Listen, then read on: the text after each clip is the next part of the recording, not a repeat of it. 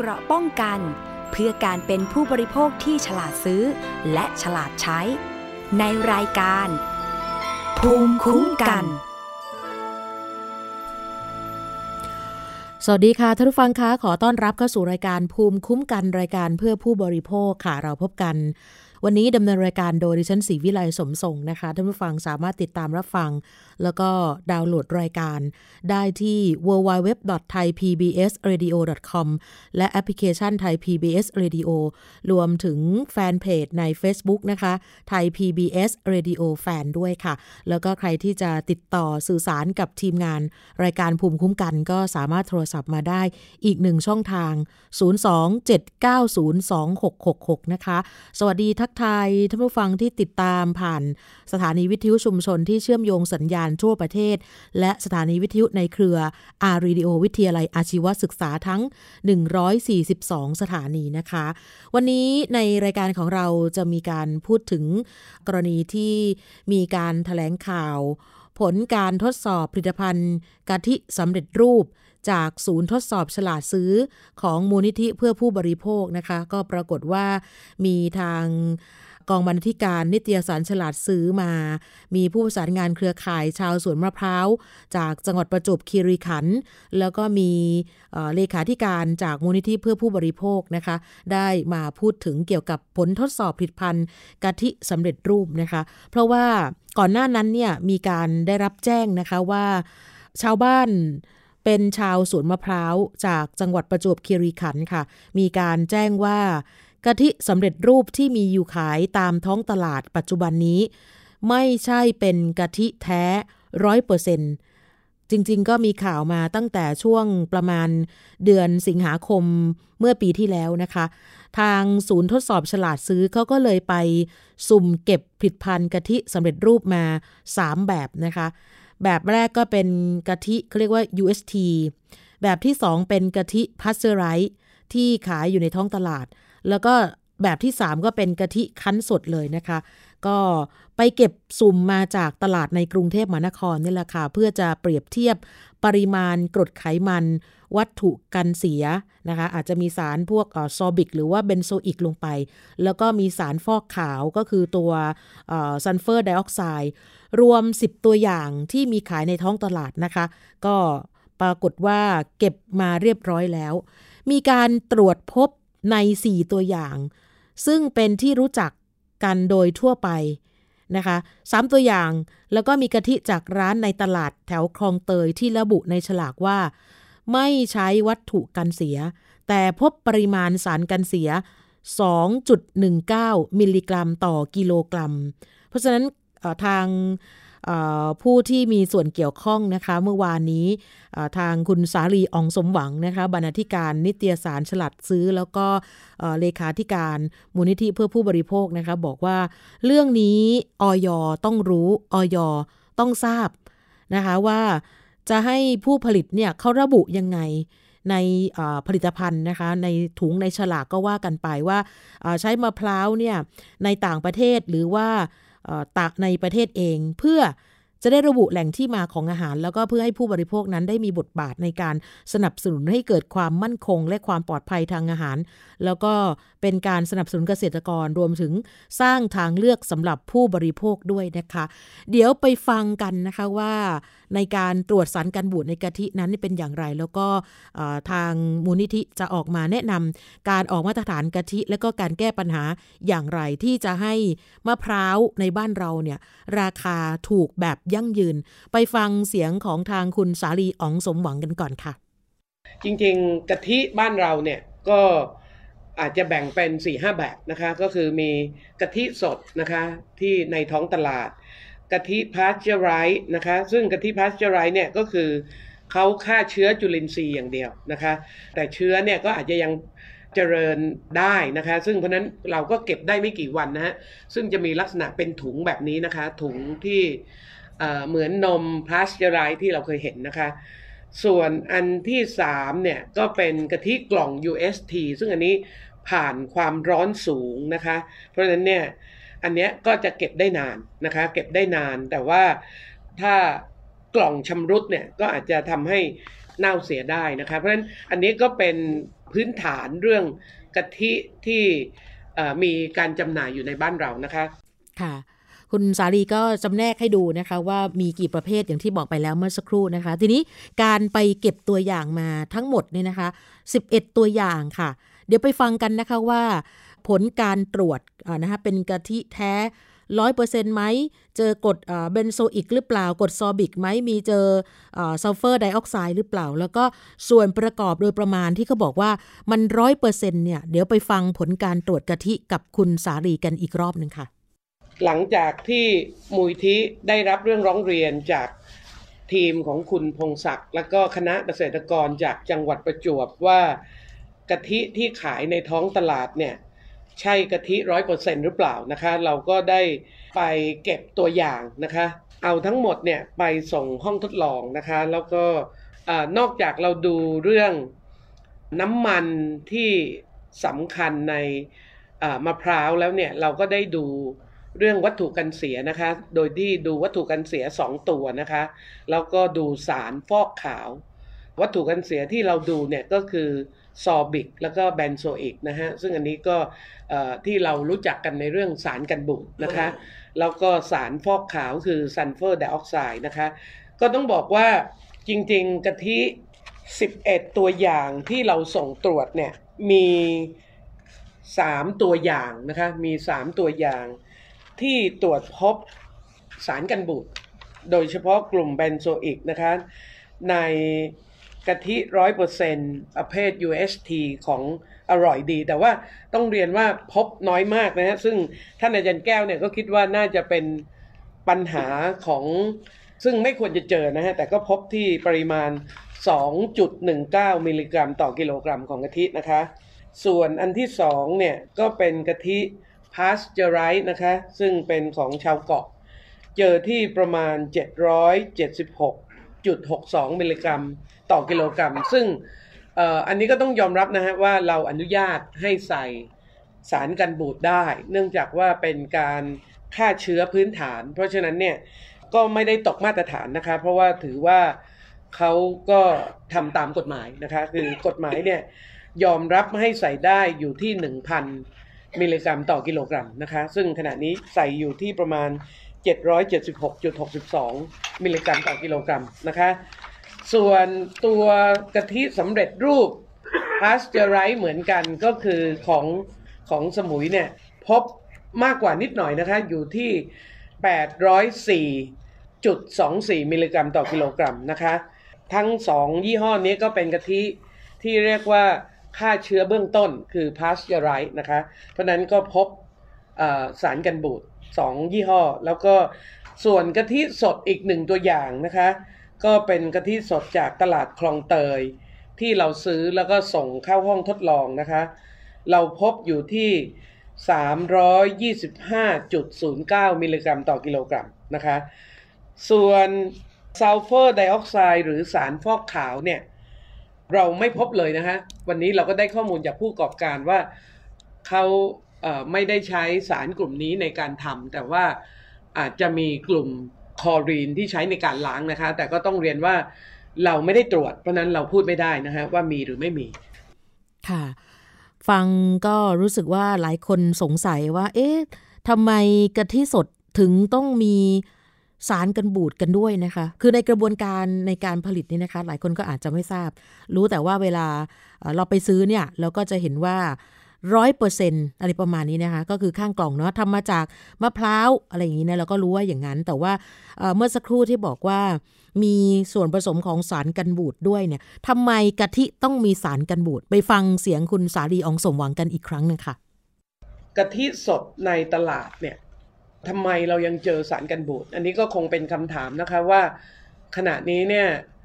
ผู้บริโภคอย่างเราเนี่ยที่ต้องการซื้อกะทิสดจากตลาด ซึ่งคิดว่าไม่น่ามีสารกันบูดเนี่ยก็เจอสารกันบูดนะคะ เพราะฉะนั้นเนี่ยคนที่ไปซื้อกะทิก็มีคำแนะนำนะฮะว่าให้นำน้ำจากบ้านไปด้วย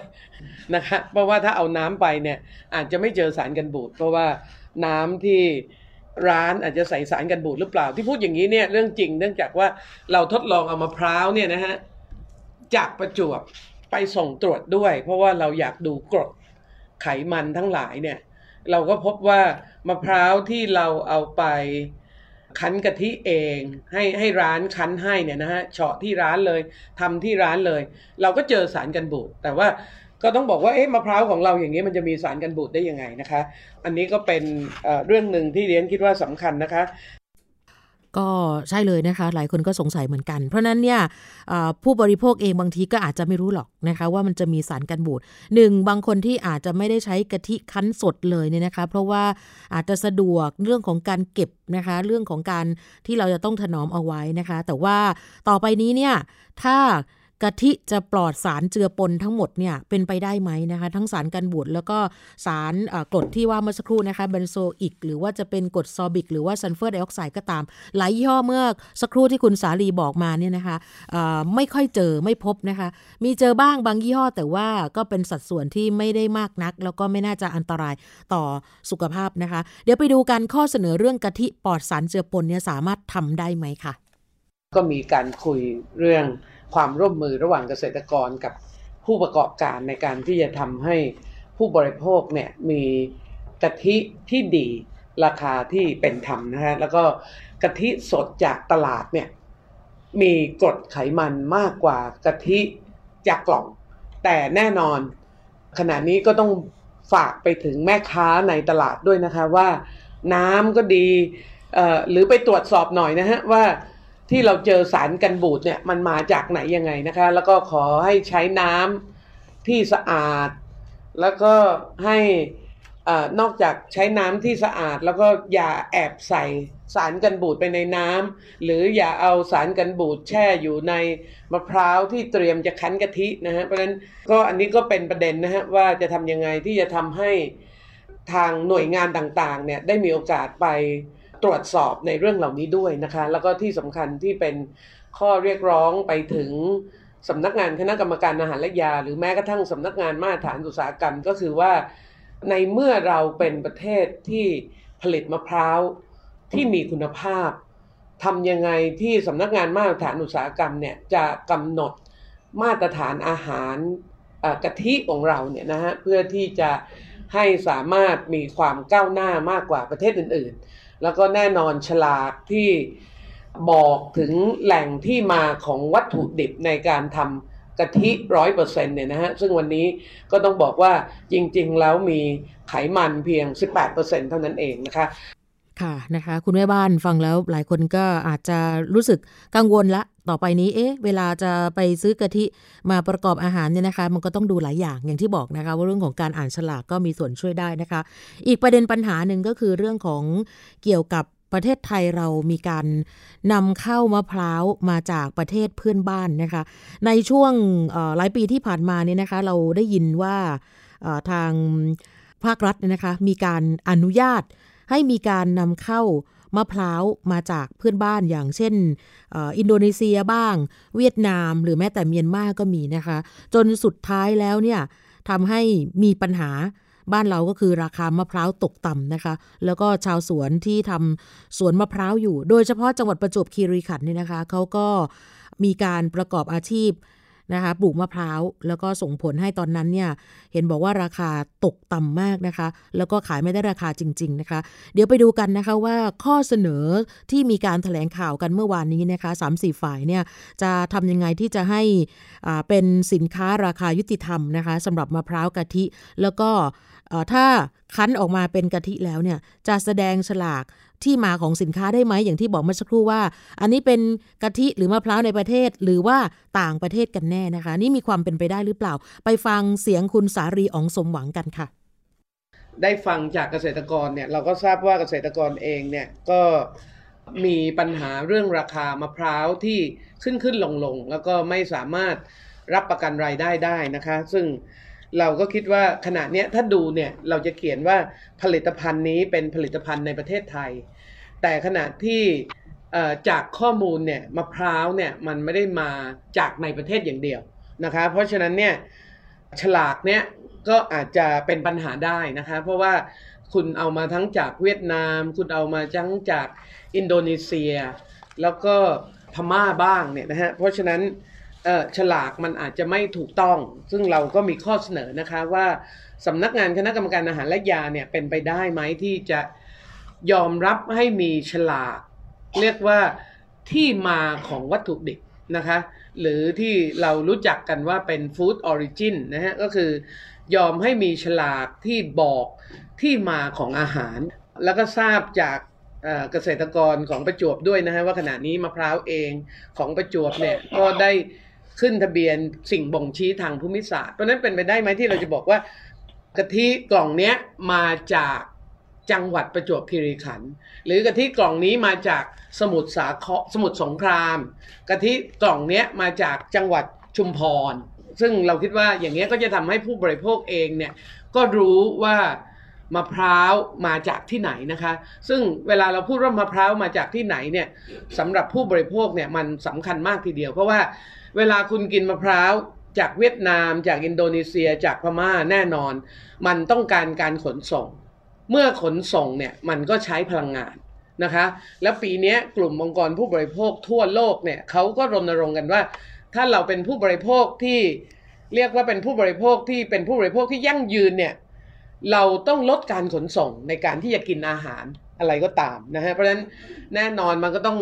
เอาผ่านเรือผ่านเครื่องบินผ่านการขนส่งแน่นอนก็ใช้พลังงานมากนะคะเพราะฉะนั้นเราคิดว่าข้อเรียกร้องของเราตรงนี้กับ สำนักงานคณะกรรมการอาหารและยาก็ดีเนี่ยไม่น่าจะเกินเลยไปที่จะให้บริษัทผู้ผลิตเนี่ยสามารถระบุได้ว่ากะทิกล่องเนี้ยมาจากไหนมะพร้าวเนี่ยมาจากไหนนะฮะถ้ามาจากเวียดนามก็พูดให้ชัดนะฮะถ้ามาจากอินโดนีเซียก็พูดให้ชัด ถ้ามาจากประจวบก็เขียนไปให้ให้ชัดเจนเลยนะฮะเพื่อที่ผู้บริโภคเนี่ยจะได้มีทางเลือกในการที่จะสนับสนุนเราเชื่อว่าอันนี้เป็นทิศทางที่สำคัญนะคะเพราะว่า ผู้บริโภคจะมีบทบาทในการสนับสนุนสินค้าที่ทำให้เกิดความมั่นคง และก็ความปลอดภัยด้านอาหารรวมทั้งการบริโภคที่จะทำให้เกิดความยั่งยืนด้วย เพราะว่าแน่นอนเวลาเรานำเข้าเนี่ยมันก็ต้องใช้การขนส่งต้องใช้พลังงานต่างๆนะคะ แล้วก็ส่วนเรื่องราคาเนี่ยเราคิดว่าก็ทุกฝ่ายต้องได้รับความเป็นธรรมนะคะ และแน่นอนฟังดูขณะนี้ก็มี 14 เสือนะฮะในท้องตลาดที่เป็นพ่อค้าคนกลางโดยที่เกษตรกรไม่อาจมีส่วนร่วมในการกำหนดราคาเลย ซึ่งเราคิดว่าอันนี้เป็นประเด็นปัญหานะฮะผู้บริโภคก็กินของที่แพง แต่เกษตรกรได้ราคาที่ถูก ซึ่งอันนี้เป็นปัญหาของการเกษตรบ้านเรามานานนะคะเพราะฉะนั้นจะทำให้เกษตรกรมีรายได้ที่ชัดเจนอย่างไร ผู้ประกอบการก็ มีความรับผิดชอบต่อเกษตรกรอย่างไรเดนคิดว่าตรงนี้ก็คงเป็นประเด็นที่ทุกฝ่ายต้องทำงานกันต่อในอนาคตนะฮะรวมทั้งตัวผู้บริโภคด้วยแต่เราอยากเห็นการมีฉลากที่ชัดเจนในส่วนนี้นะคะ ผู้บริโภคอย่างท่านผู้ฟัง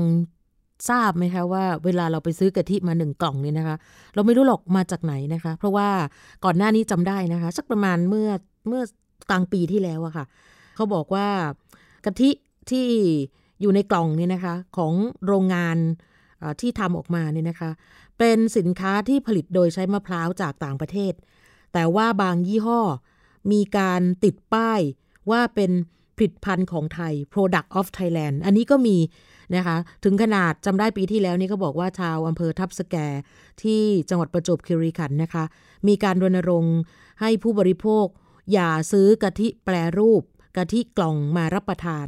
แต่ขอให้บริโภคกะทิสดดีกว่า เพราะว่าหาซื้อได้จากตลาดสดทั่วไปนะคะ แต่ว่าเอาก็จริง ๆ แล้วเนี่ยนะคะ อย่างที่บอกว่าหลายคน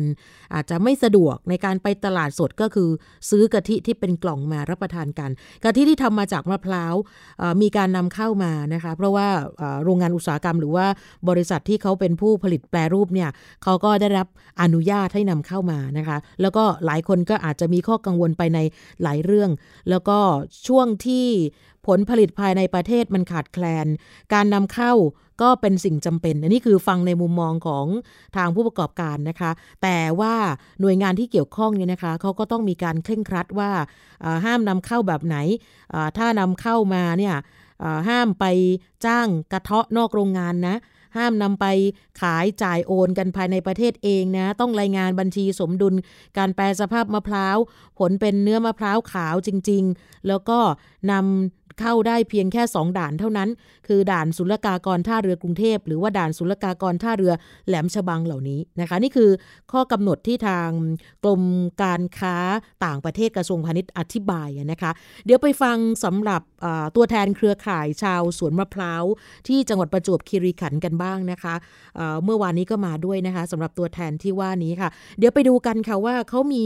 ข้อกังวลอะไรเกี่ยวกับเรื่องของกะทิที่มีขายอยู่ในปัจจุบันกับคุณพงศักดิ์บุตรรักค่ะ เป็นห่วงนะครับผู้บริโภคนะครับว่าเรามีมะพร้าวที่มีคุณภาพนะครับ มีมะพร้าวที่มีไขมันนะครับ หรือกรดที่จำเป็นมากนะครับ จะทำอย่างไรถึงผู้บริโภคเนี่ยไม่ได้รับของที่มีคุณภาพนะครับ ก็ยังมีปริมาณสารที่ตรวจพบในกะทิกล่องนะครับ เพราะนั้นก็แนวทาง นะครับที่ในฐานะเกษตรกรนะครับ เราก็อยากผลิตสินค้าที่มีคุณภาพที่ปลอดภัยนะครับและมีกระบวนการผลิตที่ปลอดภัยถึงมือผู้บริโภคนะครับ นั่นคือเราก็อยากให้มีการเปิดการลงทุนนะครับ อุตสาหกรรมแปรรูปกะทิในพื้นที่นะครับ ทั้งจังหวัดประจวบนะครับ เพื่อทำให้ผู้บริโภคมีทางเลือกนะครับ แล้วก็ได้รับกะทิที่มีคุณภาพนะครับ ไม่มีสารตกค้างนะครับ คือก่อนหน้านั้นเนี่ยนะคะเเคยได้ยินข่าวมาว่า ไอ้ที่เขาบอกว่ากะทิกล่องร้อยเปอร์เซ็นมีการผสมน้ำมันลงไป มีแบะแซผสมลงไปด้วย อันนี้เนี่ยคุณพงศักดิ์ตัวแทนเครือข่ายชาวสวนมะพร้าว จากประจวบคีรีคันบอกว่าน่าจะผิดกฎหมายนะคะ ที่อ้างว่าเป็นกะทิร้อยเปอร์เซ็นความเป็นจริงแล้วไม่ใช่นะคะ จึงได้นำเรื่องนี้ไปร้องเรียนกับ มูลนิธิเพื่อผู้บริโภคเพื่อทำการทดสอบนั่นเองนะคะ คือบ้านเราที่คุณพงศักดิ์บอกเมื่อสักครู่แล้วค่ะ ว่าเรามีมะพร้าวยังมีจำนวนมาก แล้วก็มีมะพร้าวคุณภาพดี แต่ว่าผู้บริโภคเนี่ยไม่ได้บริโภคมะพร้าวที่มีคุณภาพดี แต่ว่ากลับต้องไปบริโภคมะพร้าวนำเข้าแทนที่ผ่านกระบวนการต่างๆ เยอะมากเยอะมากเลย ก็อาจจะเป็นอันตราย ต่อผู้บริโภคได้นะคะเขาก็เลยเป็นว่า อยากจะเห็นการทำกะทิจากมะพร้าวที่ปลูกได้ในประเทศไทยจริง ๆ เพื่อให้ผู้บริโภคนั้นเนี่ยได้รับกะทิที่มีคุณภาพ ได้รับน้ำมันมะพร้าวที่มีคุณค่า แล้วก็ราคาก็จะเป็นธรรมกับทุกฝ่าย อีกทั้งเป็นการช่วยกำจัดปริมาณการนำเข้าจากต่างประเทศได้อีกด้วยนะคะ คือในมุมของอทางชาวสวนมะพร้าวก็บอกอย่างนี้นะคะเขาบอกว่าถ้าเป็นกะทิที่ทำมาจากมะพร้าวแท้ๆเนี่ย เป็นกะทิที่ไม่มีผลต่อร่างกายหมายถึงผลร้ายนะคะ ส่วนกะทิที่ทำมาจากการมีส่วนผสมอื่น ๆ นั้นเนี่ยเราจะแน่ใจได้อย่างไรว่าเป็นของดี แล้วก็ตอนนี้เนี่ยเป็นเวลาน่าจะสักประมาณ2อสปีแล้วนะคะ ที่ปัญหาราคามะพร้าวเนี่ยยังไม่ได้คลี่คลาย แม้ว่าก่อนหน้านี้ก็มีการงดนำเข้า นะคะก็ยังไม่วายที่จะมีการเขาเรียกว่าไปถล่มซ้ำเติมเกษตรกร แล้วก็มีการนำเข้าน้ำกะทิซึ่งซึ่งสามารถมาเติมสาร แล้วก็บรรจุลงกล่องได้เหมือนกันนะคะเพราะนั้นเนี่ยก็มีการรณรงค์กันว่า ขอให้ผู้บริโภคนะคะได้เห็นว่ากะทิที่มาจากหัวขูดตามตลาดต่างๆ นั้นเนี่ยเป็นมะพร้าวที่มาจากสวนเกษตรกรจริง ๆ มีคุณภาพมากกว่ากะทิกล่องแน่นอน แล้วก็ได้ความสดความหอม นะคะความมันของมะพร้าวร้อยเปอร์เซ็นโดยเฉพาะเขาบอกว่ามะพร้าวทับสแก ซึ่งก็เป็นที่ยอมรับไปทั่วโลกมานานแล้วนะคะ เมื่อสักครู่คุณสาลีเองก็บอกว่าเออถ้าเป็นไปได้นี่นะคะออยช่วยพิจารณาหน่อยนะคะ ระบุไปเลยว่ากะทิกล่องนี้ทำมาจากมะพร้าวที่ไหนนะเหมือนกับเป็นสิ่งบ่งชี้ทางภูมิศาสตร์นะคะถ้าเป็นทับสแกทุกคนก็รู้นะคะ แล้วก็ที่สำคัญก็คืออในปีที่แล้วเนี่ยเรามีการนำเข้า สำหรับมะพร้าวเข้ามานะคะ ปี2562 112,130 ตัน จริง ๆ นี่คือนำเข้าลดลงแล้วถึง 43%นะคะ ถ้าเทียบกับช่วงเดียวกันของปี 61 ที่มีการนำเข้าถึงเกือบ 200,000 ตัน จากการใช้มาตรการนำเข้าที่เข้มงวด ก็ส่งผลให้ราคามะพร้าวในประเทศนะคะ ขยับตัวขึ้น แล้วก็ข้อมูลจากกรมการค้าภายในระบุว่า ราคามะพร้าวผลใหญ่ที่เกษตรกร จังหวัดประจวบคีรีขันธ์ขายได้ณสิ้นเดือนธันวาคมที่ผ่านมาอยู่ที่ประมาณ 20 กว่าบาทต่อผล แล้วก็ผลกลางนั้นอยู่ที่ประมาณ 11-14 บาทต่อผล ก็ถือว่าเพิ่มขึ้นจากช่วงปีก่อนหน้าที่ผลใหญ่ขายได้เพียงแค่ 6-7 บาทต่อผลเท่านั้น ผลกลางก็อยู่ที่ 3-4 บาทต่อผลเท่านั้นนะคะ เพราะนั้นเนี่ยทางกระทรวงพาณิชย์เขาก็ยืนยันว่าการนำเข้ามะพร้าวมาเนี่ยไม่กระทบต่อราคาในประเทศนะคะ แล้วก็มีการโชว์ตัวเลขว่าดีกว่าปีก่อนหน้าด้วยซ้ำไปหลายบาทเลยนะคะ สรุปแล้วนะคะสำหรับในส่วนของมาตรการการนำเข้ามะพร้าวนะคะภายใต้กระทรวงพาณิชย์นี่นะคะ ก็ถือว่าไม่ได้กระทบต่อเกษตรกรอันนี้เขาอ้างอย่างนี้นะคะ แต่ว่าเกษตรกรเองก็โอ้โสอบถามเข้าไปเยอะมาก แล้วก็มีความเป็นห่วงเป็นใหญ่นะคะ ว่าถ้าเผื่อว่าสิบห้าสิบห้าเสือเมื่อสักครู่ที่คุณสาลีบอกนี่นะคะ ถ้าเผื่อว่านำเข้าเข้ามาโอ้โหในแต่ละเดือนเนี่ยเป็นแสนแสนตันเนี่ยมันจะเกิดอะไรขึ้น ก็บอกว่าน่าจะมีปัญหาเกี่ยวกับเรื่องของราคาจริง ๆ นี้นะคะ เพราะฉะนั้นเนี่ยข้อมูลจริงเนี่ยนะคะก็อยากให้ทางกระทรวงพาณิชย์นั้นเนี่ยกางให้เห็นภาพกันชัดเจนเลย ถึงเหตุผลที่มีการอนุมัติให้นำเข้ามะพร้าวนะเนื่องจากว่าผลผลิตภายในประเทศนั้น ขาดแคลนจริงหรือไม่อย่างไรนะคะ มาดูรายละเอียดที่ทางกรมการค้าต่างประเทศชี้แจงเพิ่มเติมนิดนึงนะคะ ก็คือว่า มีการนำเข้าเป็นภาคบังคับตามกฎอัฟตาหรือว่าข้อตกลงเขตการค้าเสรีอาเซียนที่ทำกันมานานแล้ว แต่ว่ากระทรวงพาณิชย์กระทรวงเกษตร ในยุคปัจจุบันเนี่ยพยายามกำหนดเงื่อนไขการนำเข้าให้ยากขึ้นแล้ว ตามข้อผูกพันอัฟตานะคะว่าต้องนำเข้าเสรีไม่จำกัดปริมาณตั้งแต่ปี 62 เป็นต้นไป การนำเข้าต้องได้รับอนุมัติ ปริมาณจากคณะนุกรรมการบริหารจัดการสินค้ามะพร้าว ภายใต้คณะกรรมการพืชน้ำมันและน้ำมันพืช ซึ่งปี 62 ที่ผ่านมา คณะอนุกรรมการอนุมัติเพียง 32,543 ตัน แล้วก็ให้นำเข้าในช่วงเดือนพฤศจิกายนถึงธันวาคมที่ผ่านมาเท่านั้น เมื่อก่อนอนุญาตให้นำเข้าสองช่วง คือมกราคมถึงพฤษภาคม แล้วก็ช่วง พฤศจิกายนถึงธันวาคม แต่ว่าปีที่แล้วเนี่ยคณะนุกรรมการอนุญาตช่วงเดียวคือ พฤศจิกายนถึงธันวาคมเท่านั้น ในอดีตสามารถนำเข้ามะพร้าวได้ทุกท่าเรือ แต่ปัจจุบันอนุญาตให้นำเข้าแค่ท่าเรือกรุงเทพกับแหลมฉบังสองท่าเท่านั้น แล้วก็เมื่อก่อนนำเข้าแล้วเคลื่อนย้ายได้ตามอำเภอใจเลยค่ะ มาปุ๊บเนี่ยคุณจะเอาไปกระเทาะไปทำอะไรที่ไหนก็ได้ ตามสบาย แต่ปัจจุบันการเคลื่อนย้ายต้องขออนุญาตกรมการค้าภายในเท่านั้น และเมื่อก่อนให้นำเข้าตามแผนความต้องการนำเข้า แต่ปัจจุบันหากนำเข้าหนึ่งส่วน ก็จะมีการขอความร่วมมือว่า ให้ไปซื้อมะพร้าวจากชาวสวน 3 เท่า เพราะฉะนั้นถ้าจะนำเข้า 32,000 ตัน ต้องไปซื้อมะพร้าวจากชาวสวนประมาณ 1 0 0 0 0แสนตันซะก่อน จึงจะนำเข้าได้ทั้ง 15 รายนี้นะคะ กฎกติกาเหมือนกัน และเมื่อก่อนมะพร้าวที่นำเข้าภายใต้กรอบอัฟตาจะนำไปกระเทาะที่ไหนก็ได้ แต่ปัจจุบันต้องกระเทาะที่โรงงานอย่างเดียวห้าม นำไปข้างนอก สรุปแล้วมาตรการการนำเข้ามะพร้าวภายใต้กรอบอัฟตาตั้งแต่ปี 62 เนี่ยนะคะ มีมาตรการที่เข้มงวดกว่าปีที่ผ่านมา ก็เลยทำให้ปีที่แล้วตั้งแต่มกราคมถึงพฤศจิกายน ยังไม่มี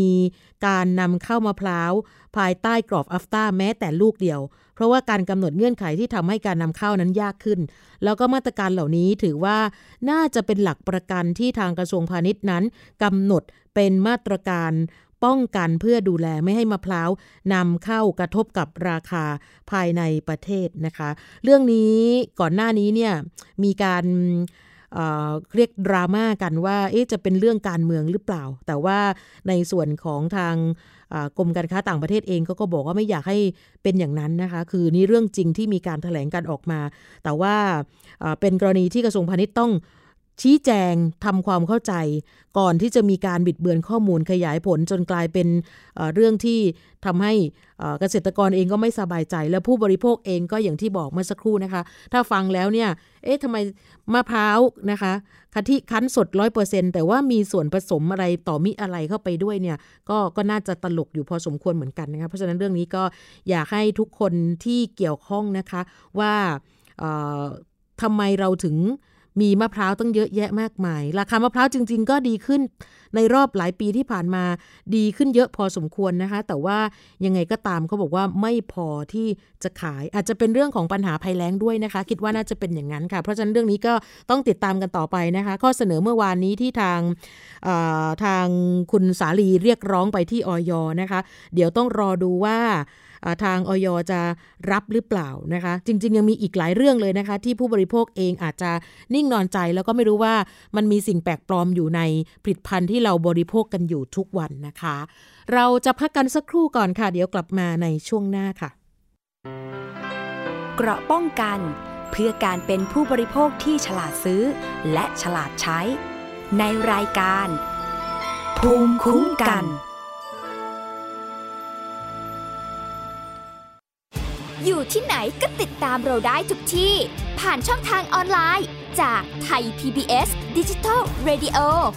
ทั้ง Facebook Twitter Instagram และ YouTube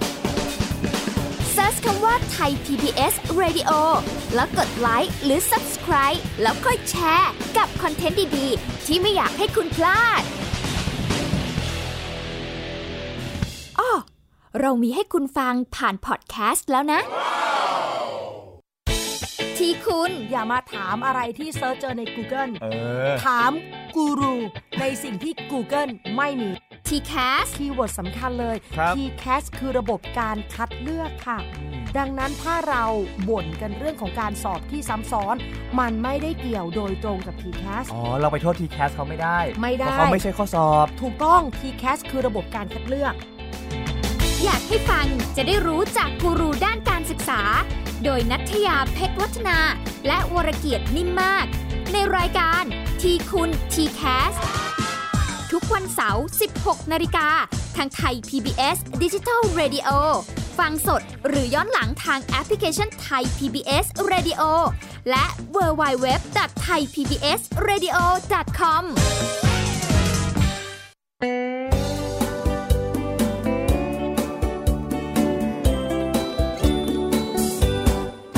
บอกเล่าข่าวสารที่เป็นประโยชน์ เกษตรกรไทยรู้เท่าทัน ตั้งรับปรับตัวกับความเป็นไป วิถีชีวิตไทยมีภูมิคุ้มกันเกษตรบ้านเรา ติดตามข่าวสารการเกษตรและเรื่องราวของวิถีเกษตรไทยรอบทิศทั่วเมืองไทย ในรายการเกษตรบ้านเราทุกวันอาทิตย์ เวลา 12 นาฬิกา ทางไทย PBS Digital Radio ฝีมือเกษตรบ้านเรา นี่คือเกษตรบ้านเรา แชร์ให้รู้ทุกเรื่อง เตือนให้รู้ก่อนตกเป็นเหยื่อกับภัยในสังคมที่ต้องผจญในรายการ ผจญภัย ทุกวันอาทิตย์ 12 นาฬิกา 30 นาที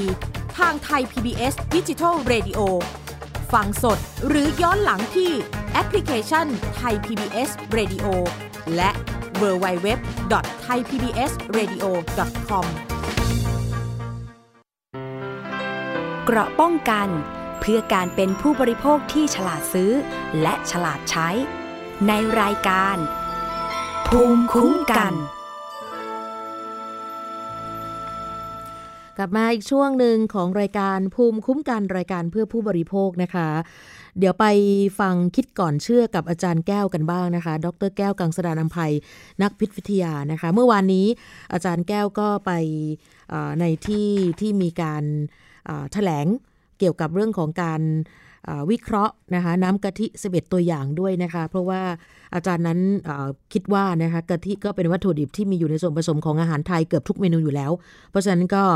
อาจจะเสนอไปทางหน่วยงานที่เกี่ยวข้องเนี่ยให้เห็นถึงความสำคัญของอาหารประเภทนี้นะก็คือให้เร่งออกมาตรฐานคุณภาพของกะทิในบ้านเรา เดี๋ยวไปฟังดรแก้วคุยกับคุณชนาทิพย์ไพรพงศ์ตอนกะทิเหมือนกันค่ะ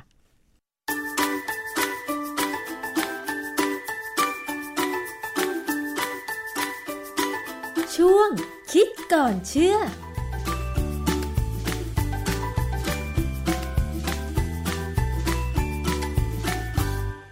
พบกันในช่วงคิดก่อนเชื่อกับ ดรแก้วกังสดานนภัยนักพิษวิทยา และดิฉันชนะทิพไพรพงษ์เช่นเคยนะคะ พูดคุยกันผ่านงานวิจัยที่อาจารย์แก้วจะนำมาอธิบายให้เข้าใจกันง่าย ๆ ค่ะ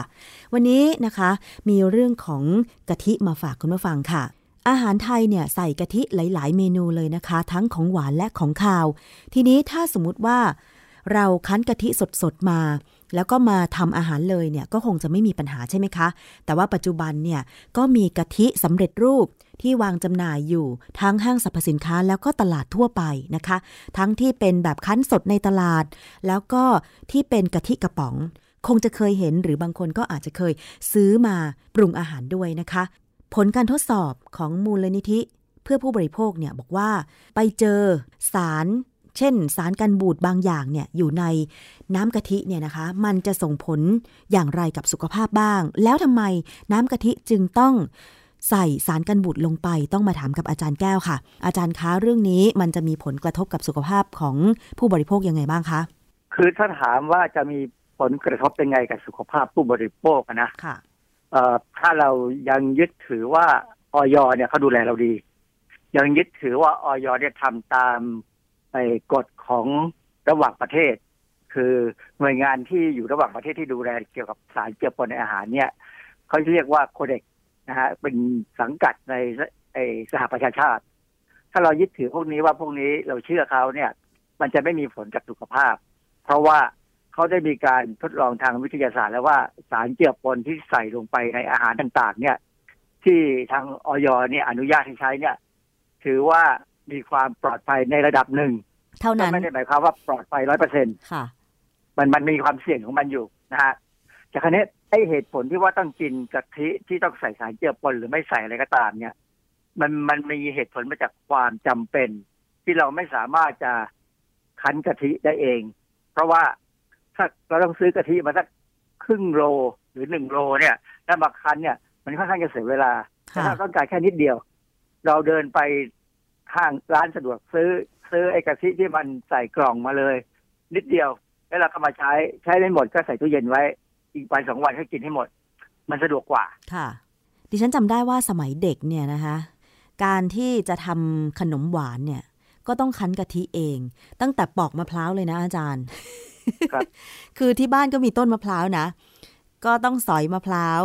แล้วก็เอามาปอกเปลือกนอกออกนะคะผ่าลูกมะพร้าวออกแล้วกว่าจะนั่งขูดอีกนะ ใช้เวลาเป็นชั่วโมง กะทิกระป๋องเนี่ยมันสะดวกจริง ๆ อาจารย์ แต่ว่าเมื่อก่อนคั้นกะทิก็คั้นสดๆ ขูดเดี๋ยวนั้น คั้นเดี๋ยวนั้นแล้วก็ปรุงอาหารเดี๋ยวนั้น อันเนี้ยก็คือความสดใหม่มันจะมีจริง ๆ อาจารย์ใช่เพราะเพราะว่าเวลาเราทำใหม่เนี่ยใช้ใช้กะทิ แม้กระทั่งเราไปซื้อไปตลาดสดแล้วซื้อกะทิที่เขาขูดไปแล้วเนี่ยแล้วเรามาค่ะคั้นเองเนี่ย เวลาได้กะทิออกมาเวลาปรุงอาหารเนี่ย กลิ่นหอมค่ะแต่ถ้าเป็นกะทิอุตสาหกรรมเนี่ย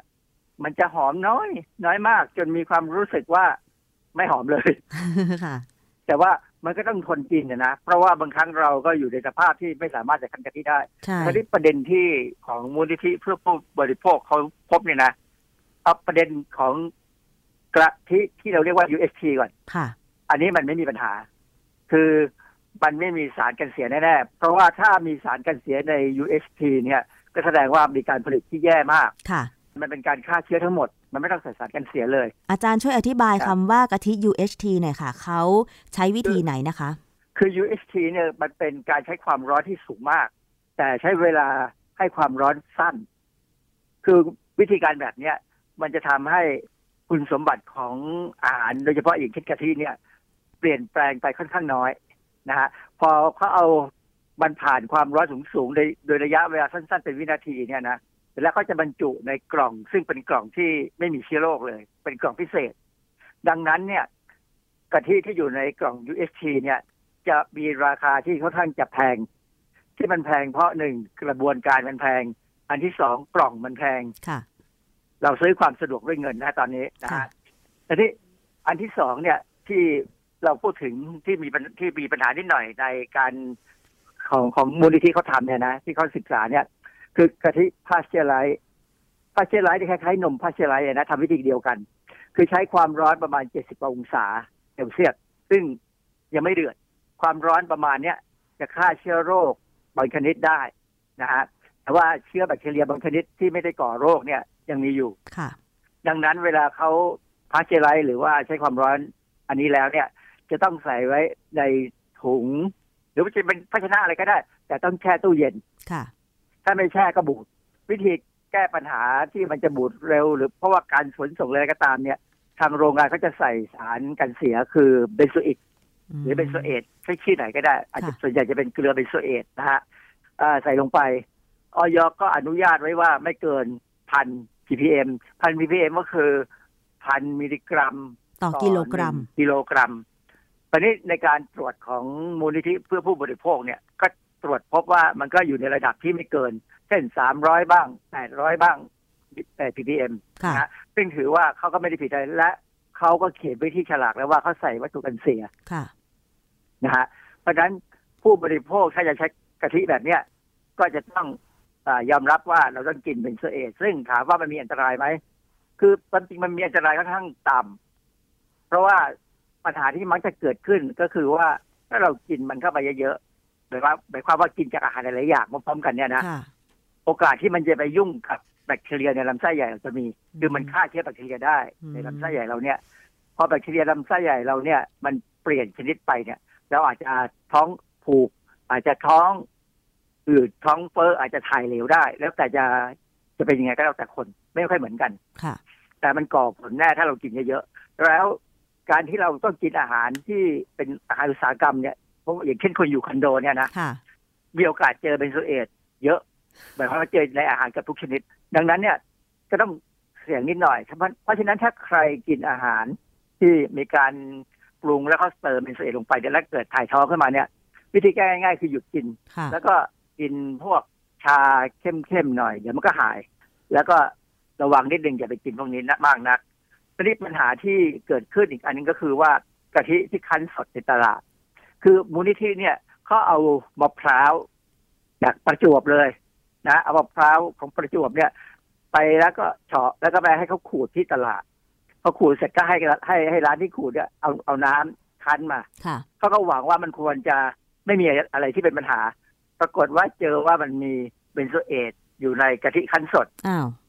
คำถามคือมันมาจากไหนนั่นน่ะสิผมว่าสิ่งที่น่าจะเป็นไปได้ก็คือ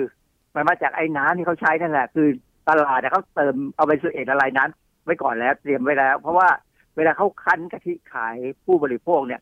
เขาก็เดาว่าผู้บริโภคเนี่ย ซื้อไปแล้วยังไม่ได้ใช้ทันทีอืมก็เลยใส่เบนโซเอตแถมให้เลย ก็เลยเจออ๋อซึ่งถามว่ามีปัญหาไหม มันดูมีปัญหา เพราะว่ากะทิคั้นสดในตลาดเนี่ย อย.ไม่ได้ดูแลค่ะหน่วยงานท้องถิ่นควรจะเป็นคนดูแลว่า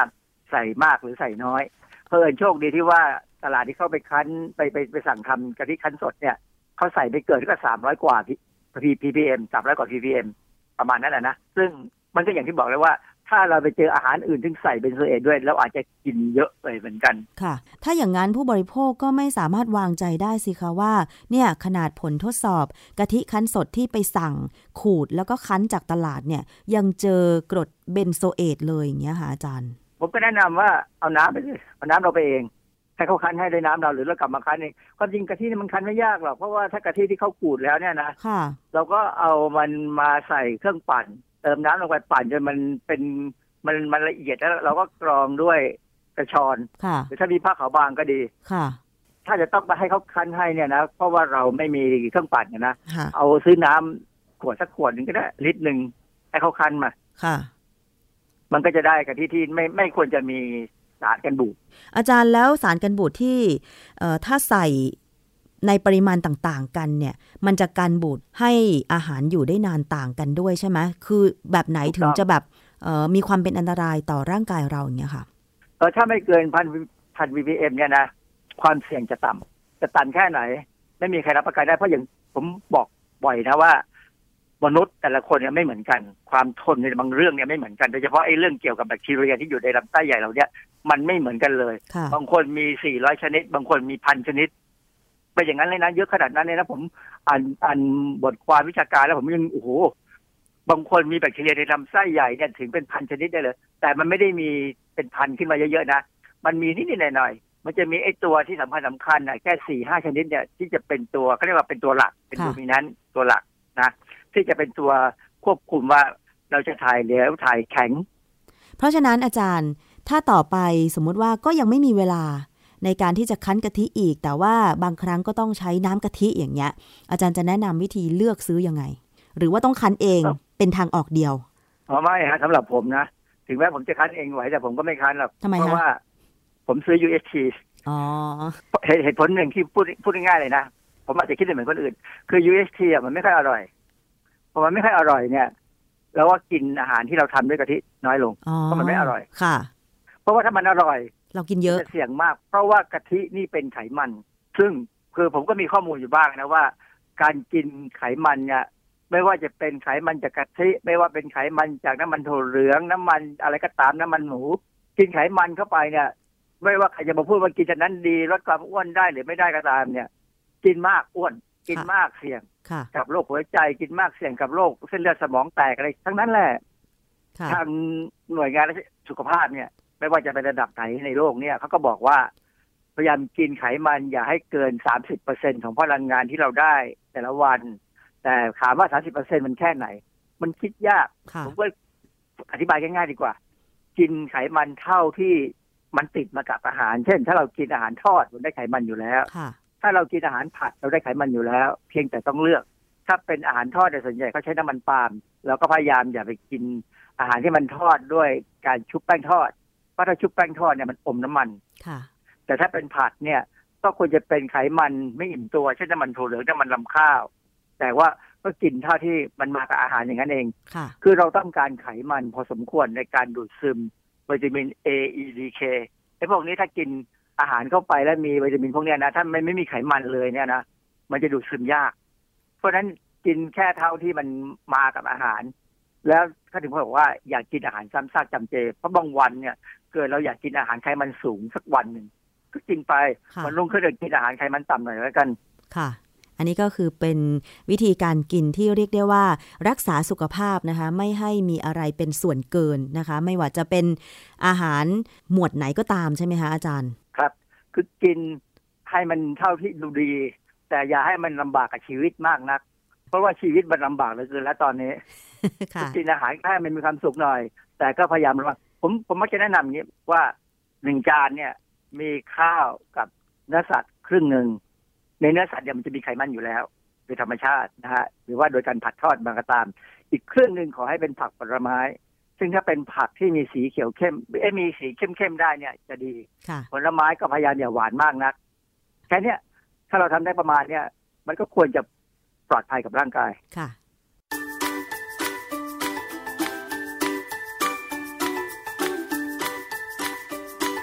ช่วง คิดก่อนเชื่อ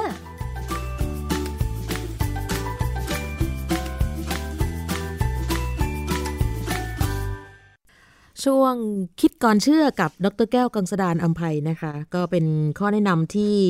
หลายท่านก็อาจจะเอาไปปฏิบัติตามนะคะ โดยเฉพาะเรื่องของกะทินะคะ วันนี้เป็นเรื่องที่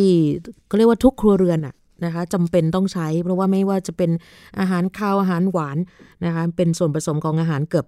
ทุกเมนู ฉะนั้นก็มีการเสนอให้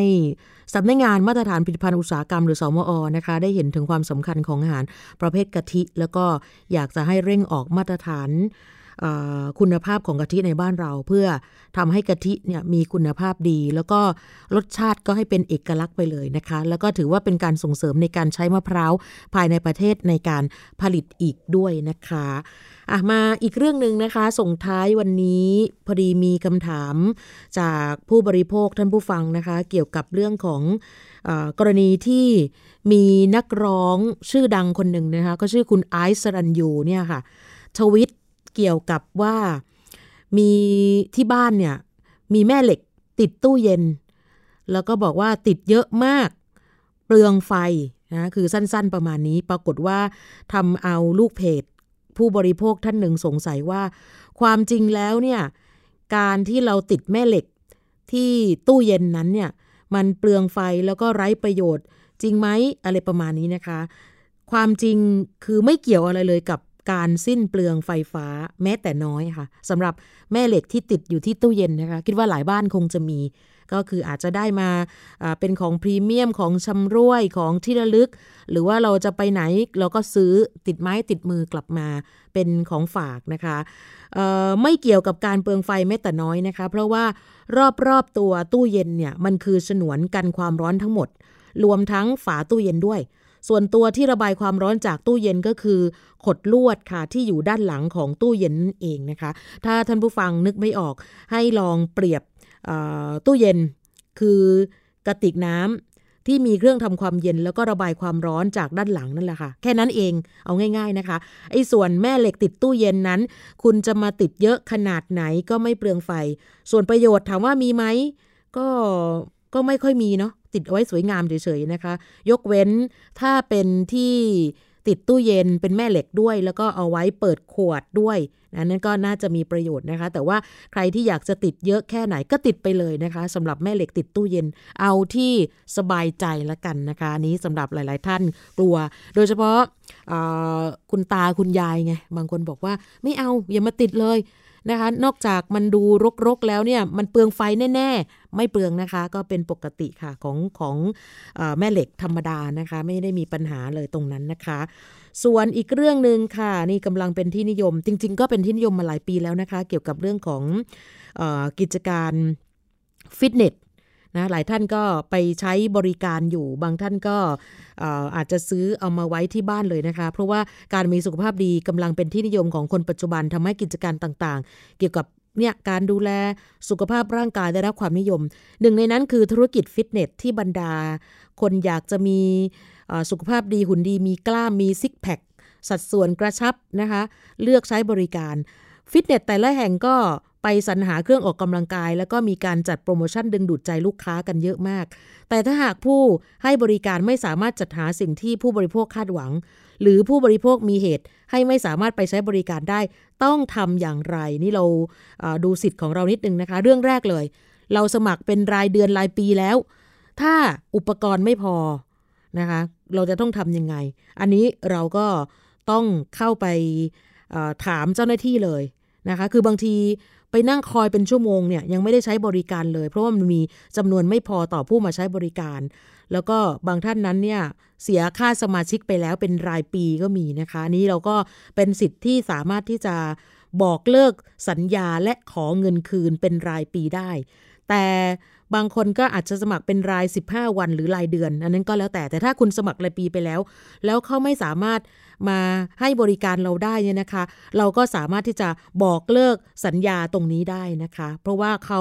มีอุปกรณ์ไม่เพียงพอ แต่ว่าเพื่อให้มีความชัดเจนนะคะ ก็อยากให้ทุกท่านเนี่ยได้ปรึกษานะคะ ปัจจุบันนี้มีศูนย์พิทักษ์สิทธิผู้บริโภคนะคะ ว่าถ้าเกิดกรณีแบบนี้ขึ้นเนี่ยเราสามารถบอกเลิกสัญญาแล้วก็ขอเงินคืนได้เต็มจำนวนหรือไม่ หรือว่าเฉพาะ เวลาที่เหลืออยู่ อาจจะสมัครเดือนมกราคม พอถึงเดือนกุมภาพันธ์เนี่ยเราทนไม่ไหวละ จริง ๆ มันเริ่มมาตั้งแต่มกราแล้วตั้งแต่เริ่มสมัครว่าอุปกรณ์ไม่เพียงพอ เหลือตั้ง 11 เดือนเนี่ยเราสามารถขอเงินคืน แล้วก็บอกเลิกสัญญาได้หรือไม่ ซึ่งหลายท่านนั้นเนี่ยบอกว่าเคยเกิดเรื่องนี้กับตัวเองนะคะ พอไปแจ้งเจ้าหน้าที่ก็รับเรื่องราวนะคะ รับเรื่องไม่ทันไรนะคะ ก็อาจจะมีการมาปรึกษาแล้วก็ขอเขาเรียกว่า มาคุยกันนะคะสำหรับเรื่องนี้นี่นี่คือเป็นเรื่องที่ทุกคนอาจจะเคยเจอ แล้วก็บางคนสถานบริการก็แก้ปัญหาด้วยการไปซื้ออุปกรณ์มาเติมมาเพิ่มให้ให้เพียงพอกับความต้องการของผู้มาใช้บริการนะคะ คือง่ายๆเลย สมาชิกเนี่ยมีมากกว่าอุปกรณ์และเครื่องออกกำลังกายนั่นเองนะคะ แต่ว่าทางผู้ให้บริการนั้นเนี่ยบางทีก็อาจจะยังไม่พร้อมที่จะไปซื้อหรือว่าดำเนินการมา อันนี้ก็อาจจะมีการคุยกันนะคะ อีกเรื่องหนึ่งอันนี้ก็เกี่ยวกับฟิตเนสเหมือนกันนะคะ ก็คือบางคนบอกว่าไปสมัครแล้วเป็นรายปี แต่ไม่ทันได้เข้าใช้บริการนะคะ ก็เกิดอาการป่วยกระทันหัน มีอาการปวดท้องอย่างรุนแรงเมื่อเข้ารับการวินิจฉัยจากแพทย์ระบุว่า เป็นเนื้องอกที่ต่อมหมวกไต อันนี้จำเป็นต้องเข้ารับการรักษาด้วยการผ่าตัดด่วน ซึ่งหลังจากผ่าตัดแล้วเนี่ย แน่นอนผู้ป่วยก็ยังคงต้องพักรักษาตัวอย่างต่อเนื่อง สภาพร่างกายย่อมไม่แข็งแรงแล้ว พอที่จะไปใช้บริการฟิตเนสนะคะ จึงทำให้ไปบอกเลิกสัญญาไปที่บริษัทฟิตเนสที่ว่านั้นนะคะ แต่ปรากฏว่าเขาบ่ายเบี่ยงไม่ยอมให้ยกเลิก ซึ่ง เจ้าตัวเนี่ยผู้บริโภคเนี่ยเขาบอกว่ามีใบรับรองแพทย์ยืนยันชัดเจนว่าตัวเองนั้น มีเหตุให้ไปใช้บริการไม่ได้จริงนะคะ แต่ว่าทางสถานบริการพยายามจะยื่นเงื่อนไขว่า ถ้างั้นจ่ายรายเดือนเพื่อเป็นค่ารักษาสถานภาพเอาไว้ แล้วก็จะระงับการเข้าใช้บริการชั่วคราวให้แทน เพราะว่าไม่สามารถยกเลิกสัญญาได้นะคะ จนกว่าจะหายดีแล้วค่อยมาใช้บริการใหม่ อันนี้ก็ถือว่า ต้องปรึกษาเจ้าหน้าที่เหมือนกันนะคะแนวทางแก้ไขจริง ๆ แล้วธุรกิจประเภทนี้เนี่ยมันจะมีกฎหมายของสคบนะคะควบคุมกำกับการดูแลอยู่ เพราะฉะนั้นเขาจะมีการประกาศคณะกรรมการว่าด้วยสัญญาเรื่องให้ธุรกิจการให้บริการออกกำลังกายเนี่ยเป็นธุรกิจที่ต้องควบคุมสัญญา ถ้าอุปกรณ์พื้นที่ไม่เพียงพอต้องทำอย่างไร คนที่มีใบรงแพทย์มาแล้วเนี่ย แพทย์ลงความเห็นว่าไม่สามารถออกกำลังกายได้ ก็น่าจะมีสิทธิ์ยกเลิกได้เหมือนกัน อันนี้ก็อยากให้ผู้บริโภคทุกท่านนั้นเนี่ยควรตระหนักเรื่องนี้ว่าเรามีสิทธิ์แค่ไหนอย่างไรบ้างนะคะ หมดเวลาแล้วนะคะ พรุ่งนี้เจอกับคุณวรลักษ์ได้เช่นเคยกับรายการภูมิคุ้มกัน สวัสดีค่ะ ติดตามรับฟังรายการย้อนหลังได้ที่เว็บไซต์และแอปพลิเคชันไทย PBS Radio ไทย PBS ดิจิทัล Radio วิทยุข่าวสารสาระ เพื่อสาธารณะและสังคม